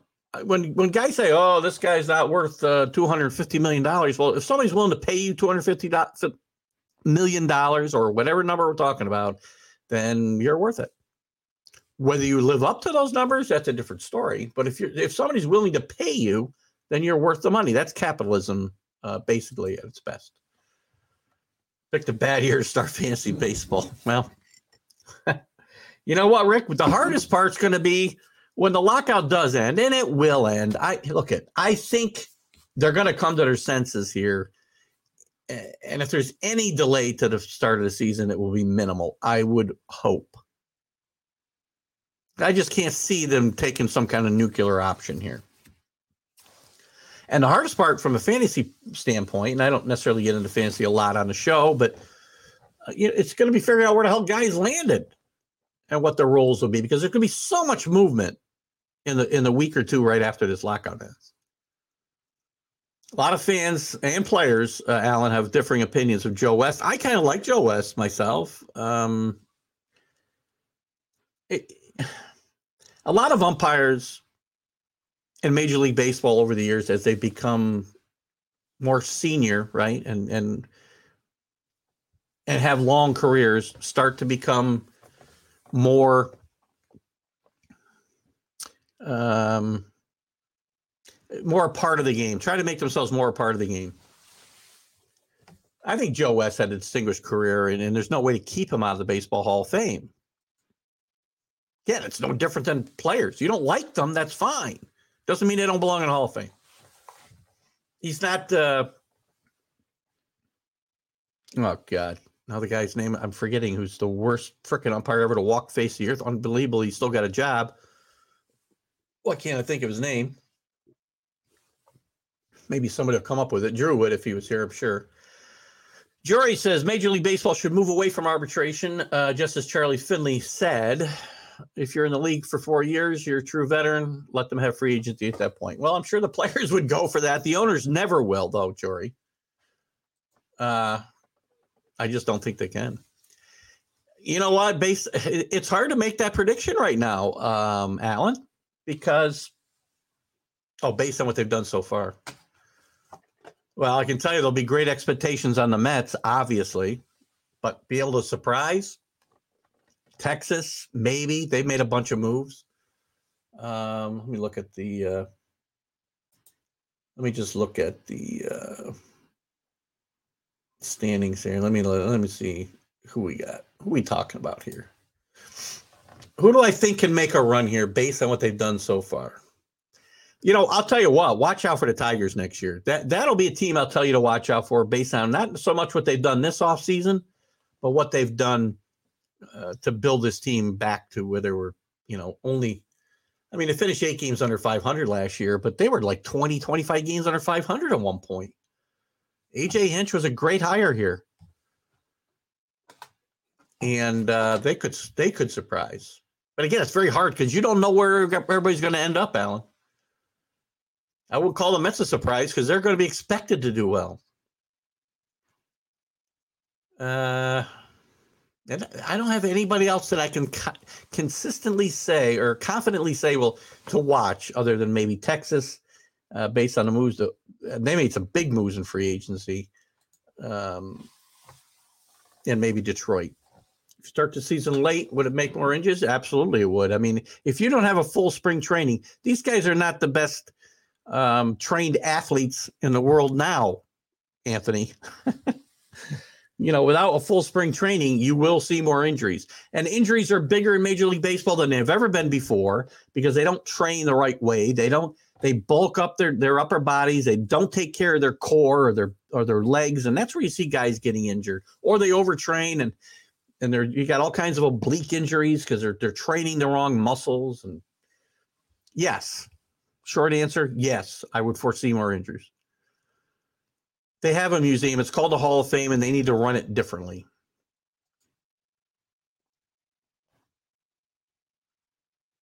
Well, we do see everything. It's not, you know, here's the thing, Carlos. Let's take Pete Rose, for example. Pete Rose is everywhere in Hall of Fame. He just doesn't have a plaque. So you fix this by just let, allowing these guys in. I, Peter Vecsey, or Peter Vecsey, um, Phil Mushnick had an article, I, and I haven't read it yet. Um, but he's talking about how the writers have cheated the fans, cheated the game by voting for guys who use steroids. And my argument is you don't know who did or didn't use steroids in the, the era. So either ban everybody or ban nobody. And if they're great players, they need to put in there, but say what they did. I'll revisit this whole thing. But Padres, if they stay healthy, again, but that, is, that, is that a surprise? This team's expected to win, Carlos, right? So you're right. Stay healthy you know, the injuries for the Mets were part of their problem, but not not the entire problem. Yeah, as I said, Alan, I think the Rangers getting these two guys will help a lot. They'll help their offense. You still need to throw the baseball. That's the thing. If you can't pitch, you can't win. Even though they've made it a pinball game. San Diego, huge disappointment last year for for sure. The thing is, again, I wouldn't call it a surprise though, Jory, because uh, to the context of the question, uh, because they're expected to do well. So the surprise would be if they flopped again. you know what would have been good for for for both teams is for Aaron Boone to have left the Yankees and gone to become the Padres manager. That would have been what was best. And Buck Showalter was back in New York in the right place, not in Flushing, but in the Bronx. What else is going on? David Green. Um, rest in peace to David Green, who was a really good ball player. Not you know not a superstar, but a good player back in the '80s uh, with the Cardinals. I think he played with the Brewers. He might have come over in the. In fact, he might have been part of that big trade uh, between the Brewers and the uh, Cardinals uh, early in the early '80s. That sent Ted Simmons, uh, who's going to be going into the Baseball Hall of Fame, or did go into Baseball Hall of Fame. Sorry. Um, to Milwaukee, and there was a huge trade. Uh, how many of you guys are old enough to remember it? I don't know, but it was one of the bigger trades in baseball history as far as number of players and really good guys getting traded back and forth. And it led to the Brewers actually getting themselves to a World Series in the early 80s. And David Green was a was a good player for those Cardinal teams and some others later on in his career. So rest in peace, David Green. Too young to go, obviously. Um, and again, I guess finishing up Major League Baseball, I would say um, if you guys got some other topics you want to mention before we get uh, Mark Mancini in here at 1025, not sure if he's calling or joining us uh, via StreamYard. Um, my last thing is please keep mediators out of this mess with baseball. It doesn't help. It'll just make it worse, and we'll end up without a World Series again. And I don't want that. Who wants that? My God. Should we talk about the NBA real quick? I'm going to talk about the NBA with with uh, with Mark. Let's just, let me let me jump into college basketball real quick. I know we cover college basketball a lot in the, on the huddle. Um, somebody's got a comment here. Might take us. Uh, let's see. We'll jump into that if we want to. All right. Well, there's a good question. Why would Texas trade Joey Gallo then go all out in free agency? Well, maybe because he's not a winning player. I don't like Joey Gallo's game, to be honest with you. I mean, the question again, the Yankees didn't give up a ton prospect wise to get him. But I don't think Joey Gallo has a type of game that's that's that's uh you know that leads to winning baseball. He's he's one of the guys who's the epitome of what's wrong with baseball today. Now he's a pretty good fielder, so I'll give him that. But he's either there it, it, it's a home run, a walk, or a strikeout. That's all you get from him. And that's what's wrong with baseball today. Put the ball in play. Now, Corey Seager and Mark uh, uh, uh Marcus Sim- Semien, they play, they can play long ball, but they put the ball in play as well.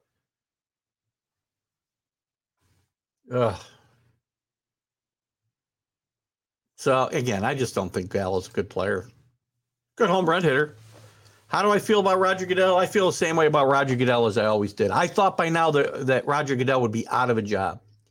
I think Roger Goodell has looked the other way for years, for years at, at, at some of the, the, the criminal element in the football in in NFL football.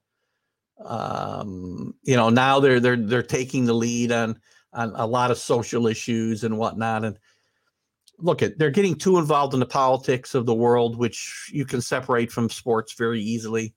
Um, my biggest gripe with him is you know look at I always laughed when when people would say the Patriots were the league's darlings and the and the league wants them to do well and they pay off referees so the Patriots can do well. And listen, the league never wanted the Patriots to do well.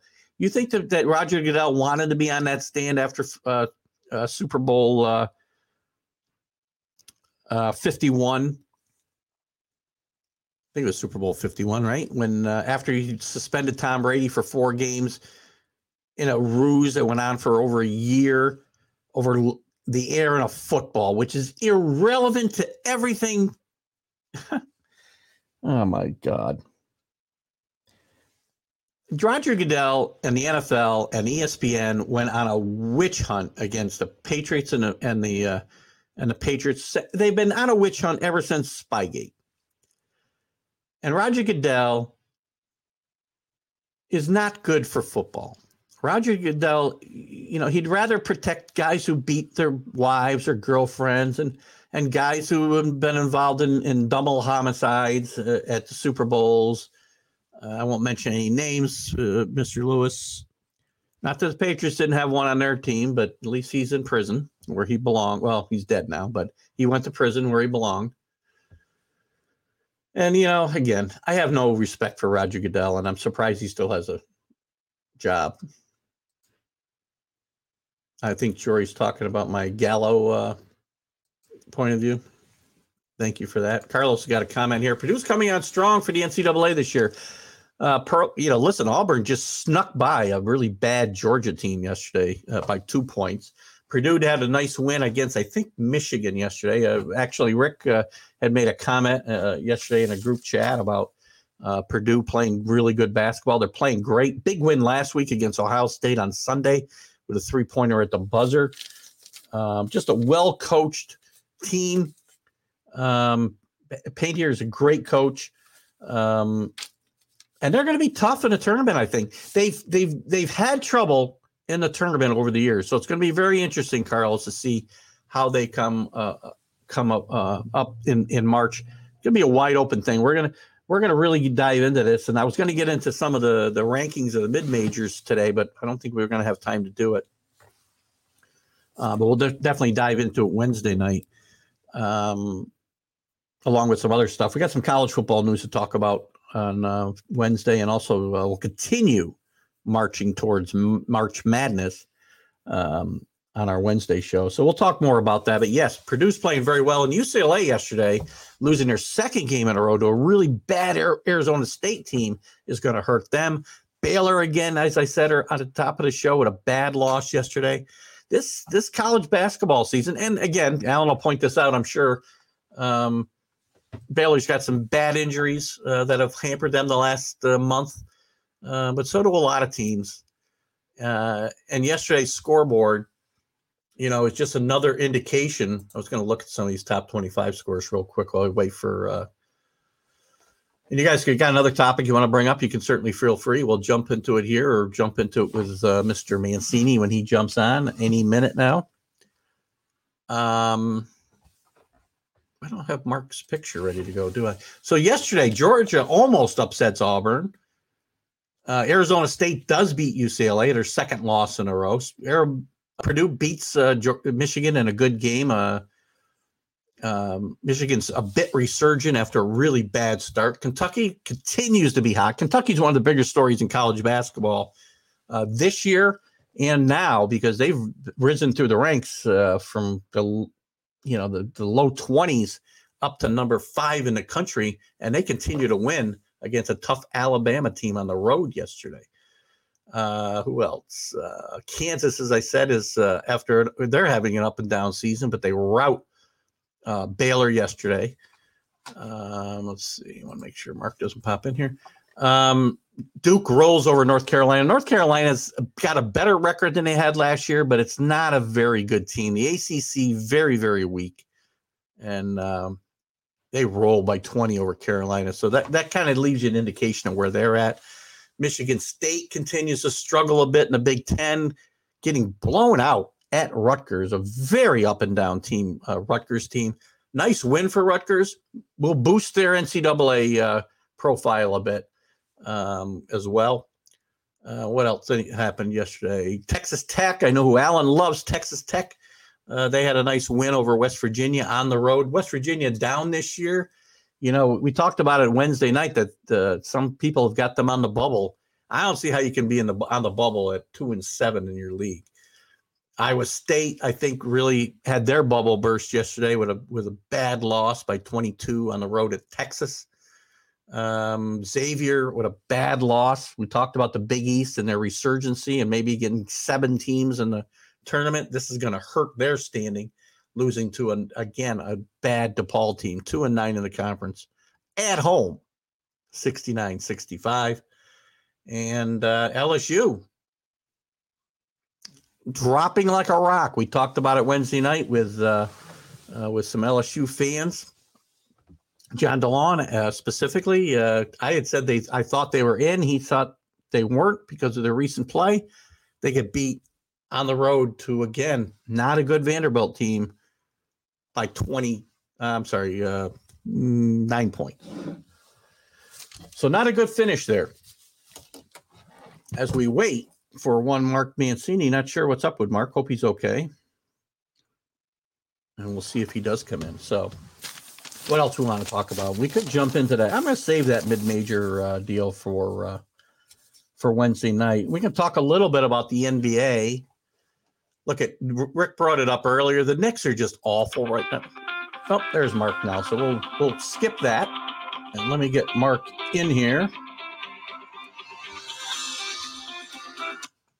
Good morning, Mr. Mark Mancini. How are you? How are you, brother? I'm feeling much better. Glad to hear. I was down. Uh, yeah, I was down for two weeks. Yeah, I've been down since. It's there's something. I know you were sick. Yeah, I know you were down. Still fighting it a little bit. Uh, still fighting it a little what, bit. What did you have? The, the chills and stuff. I had the chills, the yeah. lost voice.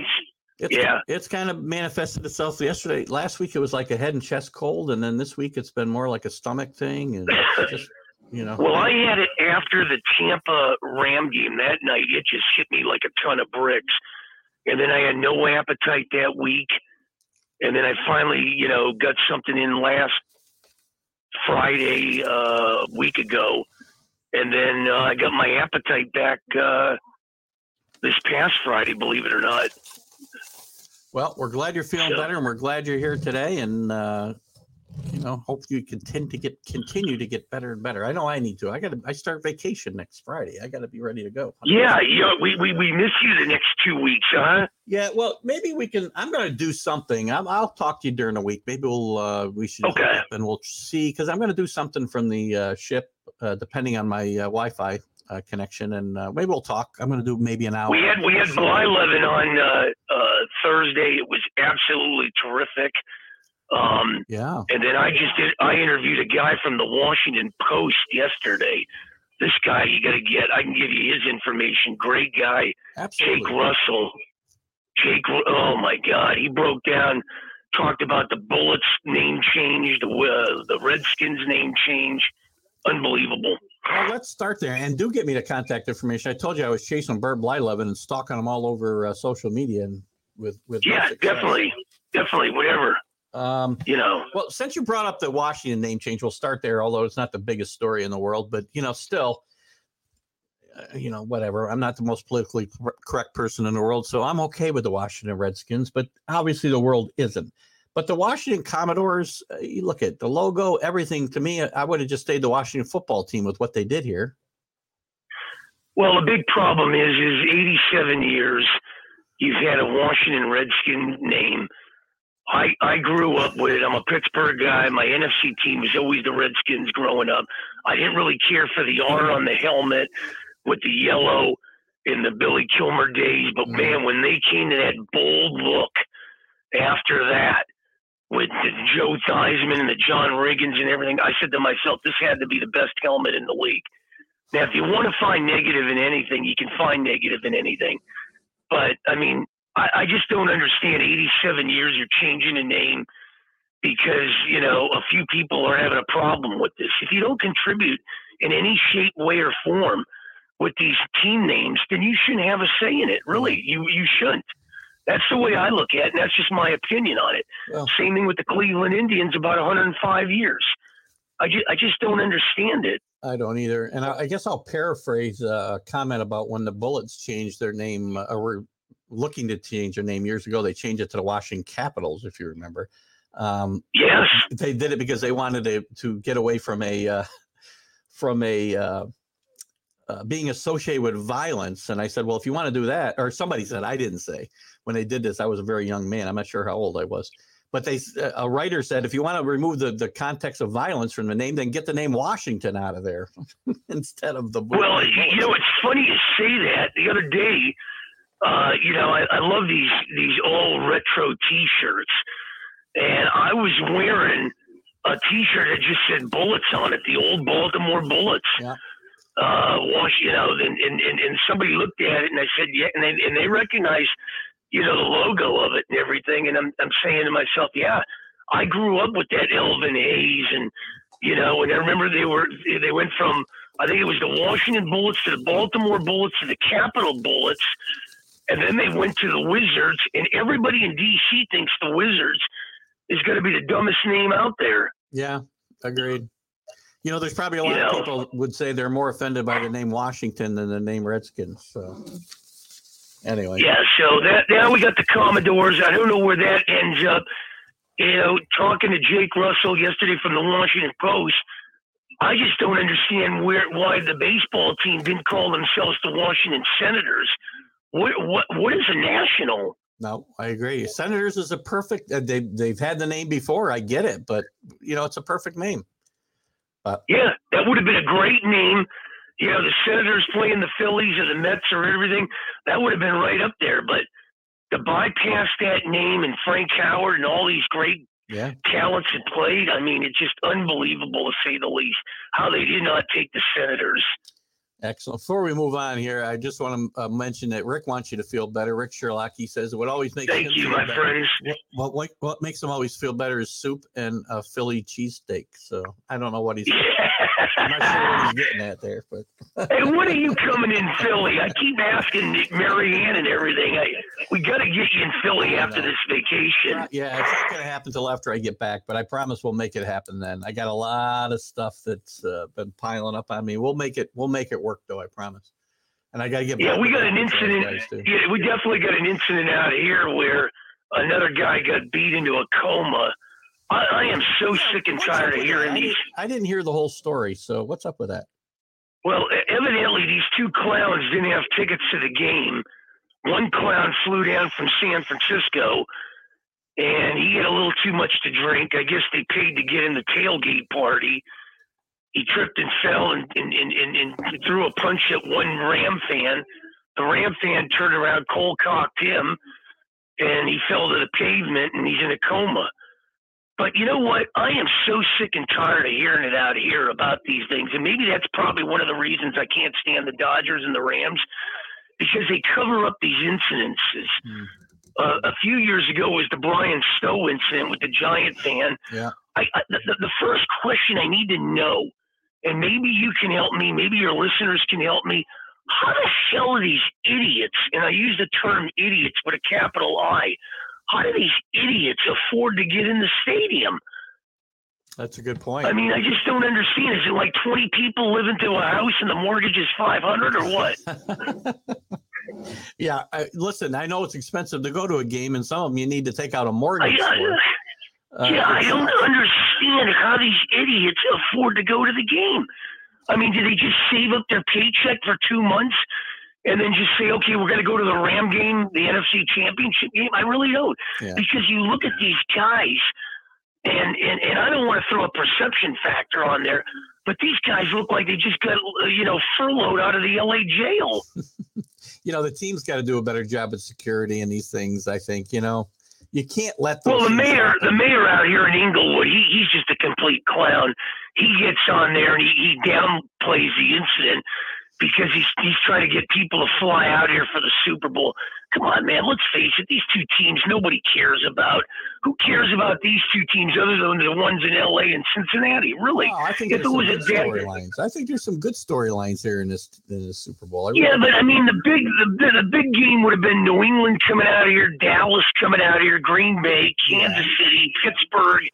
well, But I mean, are you are you getting excited? I mean, are you really getting excited with LA and Cincinnati? I, I, yes, I found enough storylines that I can get excited. Yes, and obviously the NFL's excited or thinks people should be excited. Did you see the prices of the tickets uh, for crying out loud? The cheapest. Well, let me let me tell you. Let, let me tell you, I was blessed enough to go. I believe it was 1982, the strike shortened year. Me and my, uh, I'm still still friends with one of these guys, and the other guy, I don't know if he moved to another state or something. But we were walking around the Rose Bowl. A friend of ours got, you know, uh, uh, party, uh, you know, to get in there for the tent party and everything before the Mhm. Rose Bowl uh, Mhm. game against the Redskins and the Dolphins. Fulton Walker's 97 yard kickoff return. Uh, the Redskins won the game 27 17. A dude walks up to us half an hour before the game and says, I got three tickets for the Super Bowl. Give me $60. Honest to God, we, we saw that game. And now to see this game, you know, next Sunday for like 10 grand, I wouldn't pay 10 grand if I had 10 grand.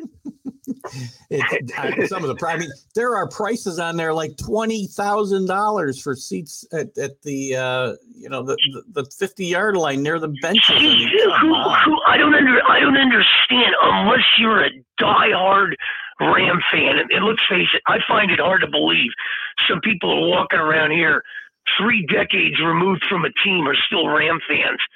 But I, I, I just I don't understand. I, I don't know one Bengal fan other than maybe in Cincinnati.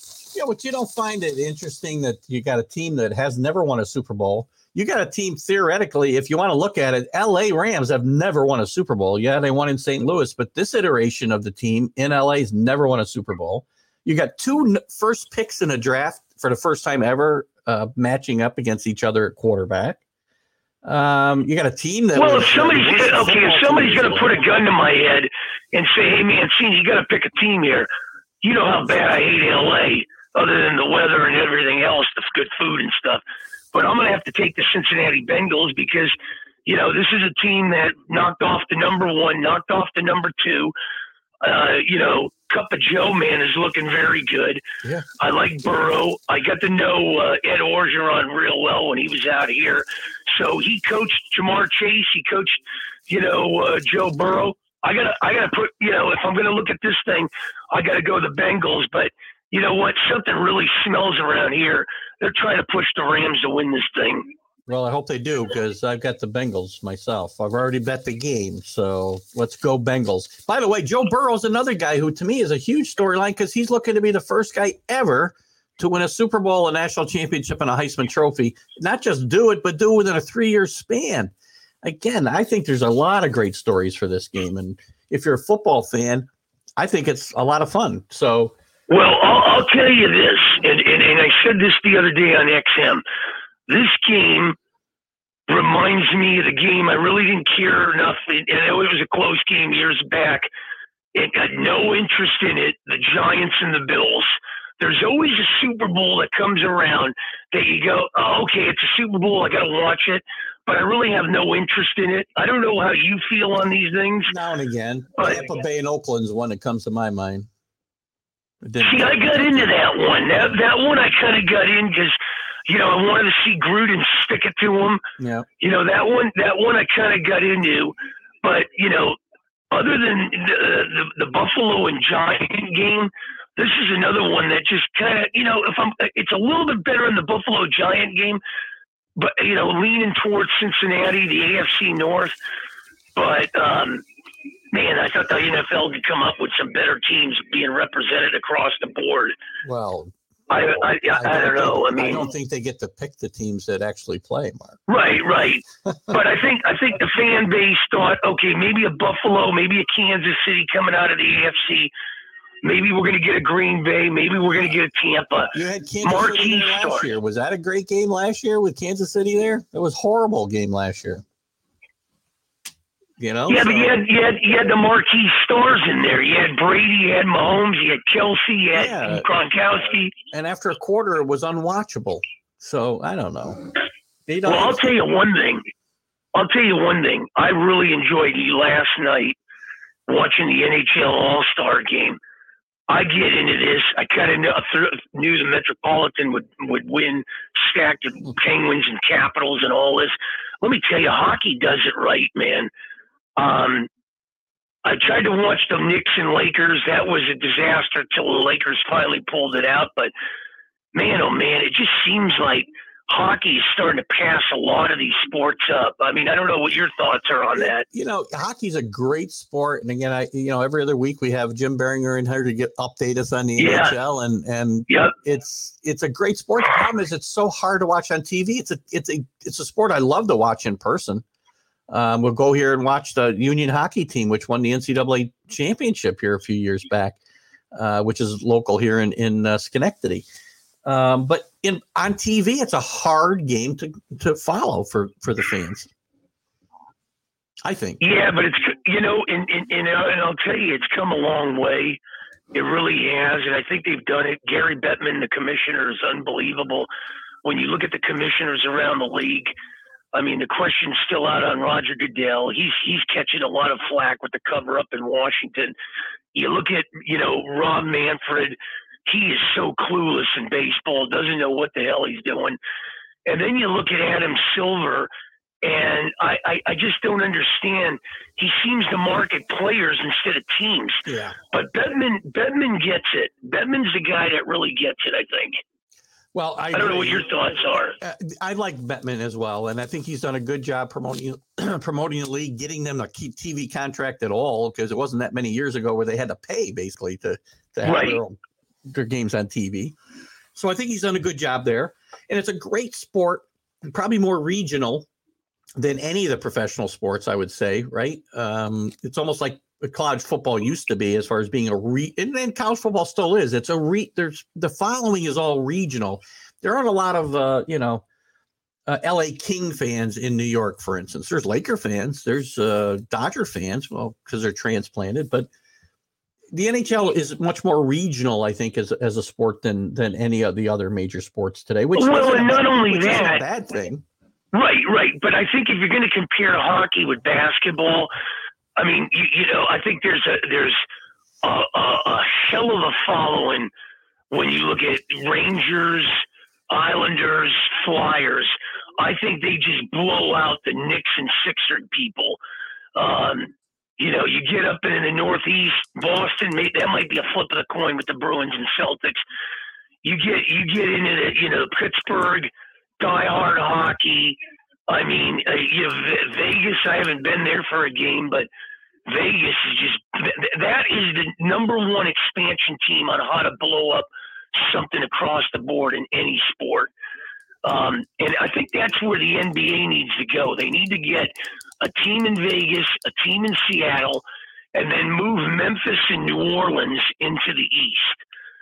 I think, and then you're going to see a, a nice flux of the NBA. But the NBA is lacking good you know, I don't know what your thoughts are on that, but I think they need to get into Seattle and Vegas. Yeah, Vegas, you know, for years, major sports leagues wouldn't go into Vegas because of the gambling and the worry about the the visuals and whatnot. And obviously, they can't use that argument anymore because they're in bed with gambling sites uh, in every league, right? Day in and day out. You know, we just got it here legally um, a month ago in New York, and you're barraged on a 24 hour basis with the with the commercials from every sports league uh, for DraftKings and and Caesars and whatever else is out there.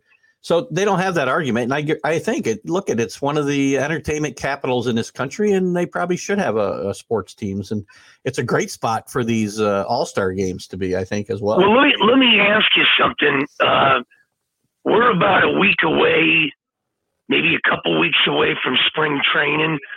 I think this is going to be a long haul strike here. I think you're going to get a 60 game season. Oof. I don't think they're playing 162. Uh, trying to be an optimist, but realistically looking at this, I think baseball is not going to kick up till about May. What's your thoughts? Well, I hope that's wrong. I, we talked about it earlier, and and the they're going to hurt their fan base. They're, they're from a PR standpoint. People are not going to buy into this millionaires against billionaires thing, and and it's all about money. There's plenty of money to go around, and these guys arguing about the the scraps on the on the on the floor. I get it. You know, uh, players want more money sooner in their career. They want, you know, they don't want teams to ha- have the control as long as they do. That's what this is all about. But you're right. I mean, I think, I think there's a good possibility the beginning of the season could be impacted. Um, the fact that the owners want to bring in a federal mediator is the worst idea in the history of sports because every time the federal government gets involved, it doesn't speed things up. It slows it down. And the last time they were involved in in baseball negotiations, we lost a World Series. And I think a 60 Right. game season or anything less than than a full season is going to really impact the fan base and and and their reactions to this whole thing. So I think it would be Well, well, the problem- for Major League Baseball. Right. I think the problem here is out of these four major sports, I think the players control this game. You know, football, you got the owners that can control it. They can squeeze these guys out. Basketball, you know, the owners kind of try to control it. It's kind of a little bit, you know, uh, the closer there. Hockey, uh, you know, the owners control it. But let me tell you, in baseball, these players own it, and I don't care how much money these owners have across the board or how rich they are. They will never break these players' backs uh, across the thing, and this is this is where the big problem lies. You know, uh, uh, across the spectrum of this thing is if the if the owners are going to stand here and bring mediators in and try to get it done their way, good luck. We might not be playing till the summer. But the way it's going now, I, I don't think it's going on till May. I think it's going to be a 60 game season because I think the owners are going to cave in before the players. Well, you're t- as you mentioned or alluded to. I mean, the, the players' union in baseball is by far the strongest in any sport, in my mind. And, right. Uh, and you're, you're Could right. be the strongest in the country. Yeah, the, the, the owners will come out. They're going to lose here anyway, so they might as well capitulate. I don't have a problem with, and for me, for these guys to be arguing over this this money when we're talking about billions of dollars, and you know, just look at it, it's capitalism. I'm okay. I can separate the money for for guys to say oh, nobody's worth that kind of money anyway. Well, somebody's willing to pay you, you're worth the money. That's my opinion. Right, right, right. Now, whether you earn it, that's a different story. Um, so again, the, But here's the, here's the thing, Keith. Yeah. The, the players don't trust the owners because the owners say they're losing money, yeah, but then they give 335 million to Corey Seager. Yeah. So if you're telling me you're losing money, Mhm. then then I find that hard to believe. You're lying right to my face. Yeah, open up the books and show me. That's what'll happen, right? Right. And they're never going to do Right. that, and they're never going to do that, and that's where they're going to capitulate, and the players are going to get most, if not all, of what they want. So Right. that's what exactly. that- that's what always happens in these deals. The the players will say, "Okay, open the books up." The owners will never ever do it ever. So Right. because they don't want you. to So and that's they're where that's where the players bust the owners and then say, okay, now we're going to control it. Because I'm, I'm I'm for this. If this thing keeps going on and on and on, and we get these things coming up every decade or so, I think the players will we'll go out there and you know this this this might not work, but I'm just going to throw it out there. I think you bring in foreign money, you start bring building you know stadiums and everything, and then just bust these American owners. That's all. it's a, it's possible it'll happen. I mean, you you could see other leagues cropping up and try to take uh, advantage of this, right? And and pilfer Right. players away. So we'll see. It's going to be very interesting. Um, before we, uh, Kind of like the USFL. well, there's a good point. You know, that's something I'm going to dig into this, and we'll talk about it on coming shows before they launch here. I think in March. I Right. think they they they is it March they start? I think it I think it's April, April. and I'm getting excited. Uh, you know, my, the original Pittsburgh Maulers is there, so I'm going to get. It. I can't believe there's not a team in LA, Well, but there's eight teams, yeah. and the Maulers are there, the Generals are there. It's it's going to get exciting, man. It could be it could be something that'll play if they do this right. Listen, you go back to the original USFL, and I will I will.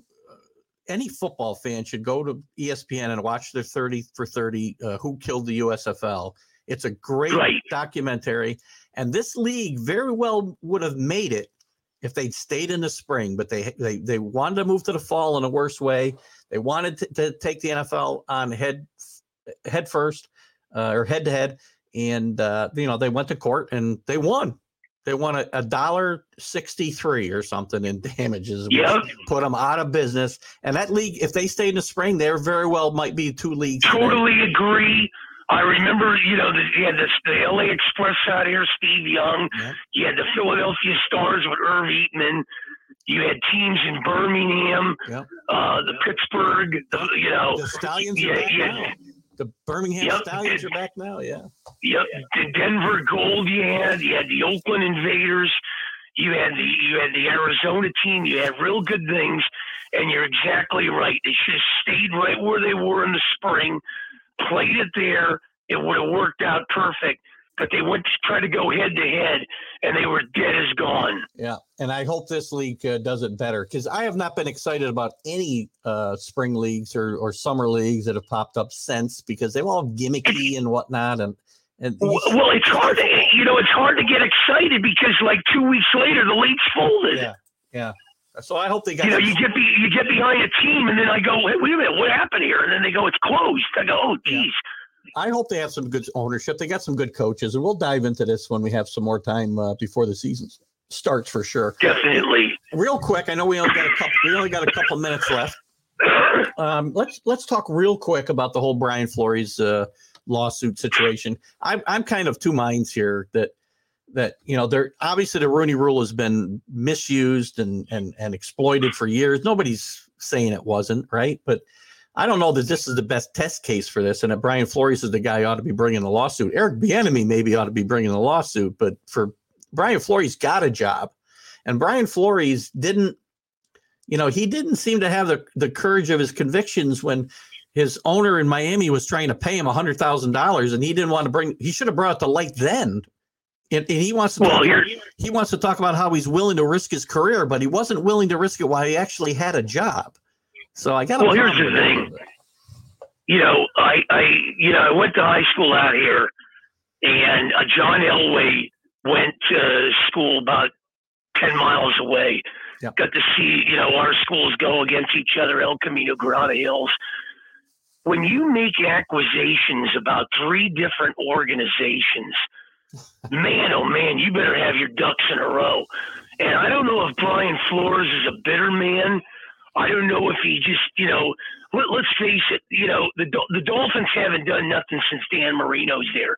Kind of look at the Chicago Bears. We had a reporter on one of the shows, and the Bears haven't done anything since, you know, uh, uh, Jim McMahon, maybe Rex Grossman took them to the promised land, but that was it. But there's certain organizations they don't do nothing. I, I don't need to hear Brian Flores tell me about what's going on in Miami. You didn't get the job done. You're not qualified for the job. If you're qualified for the job, I don't care what color skin you are, you should be able to get the job. And you're absolutely right. Bieniemy and Frazier should be considered for some jobs. Mm-hmm. But to tear the three organizations down and call it, you know, Elway disheveled and these guys are drunks and And he and- and- dragged Bill Belichick into it too. yeah, yeah. He, he just he's just ripping people. This guy, you know, you didn't burn the bridge now. Now you blew the damn thing up, and now nobody's going to hire you. You're going to be blackballed. You, you, you can't do this. One organization, okay.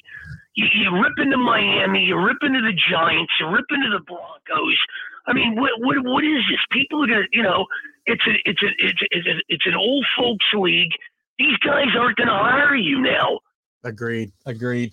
Well, You know. we, we got to move on because we're just about out of time, and I got to keep this under two hours. I can't share it. So give us a real quick uh, outlook of what you got going on this week, and we'll say goodbye. This uh, Thursday uh, on the show, Rudy Reyes covering the Super Bowl. The host of the Rude Dog Show will be on there. Other than that, I can't wait for you to get back from vacation so we can rip this thing, brother. Absolutely. Can't wait either. So we'll talk to you soon. See you Wednesday night, hopefully. Love you, brother. Thank you. Have a great day. Bye. All right, guys, we got to wrap it up here quickly. Thanks to Mark Mancini for coming in as always. Thanks you guys for all your comments. Had a great, yeah, I don't disagree here, Rick. By the way, I, I think he's uh, drinking with Elway is a very funny line. By the way, um, look at there's a lot of schools of thoughts here. I, I'm kind of of two minds with this whole uh, lawsuit thing and what's going on with Flores, but we'll talk more about it. It's going to be a lot more to come. Thank all you guys. Thank you to the Roku viewers. Thank you to, to Rick and Jory and Alan and and uh, um, Anthony and whoever else was in the Carlos, everybody else that was in the room today. If I missed somebody, I apologize. Thanks to the groups that allow me to share. We'll see you next Sunday from the Caribbean. I'll see you Wednesday night live here in studio with the College Sports Huddle. We'll see you then. Have a great Sunday, guys. Bye bye. Keith Angle for TGI Sports Talk right here on Northeast Streaming Sports. Talk to you later. Bye bye.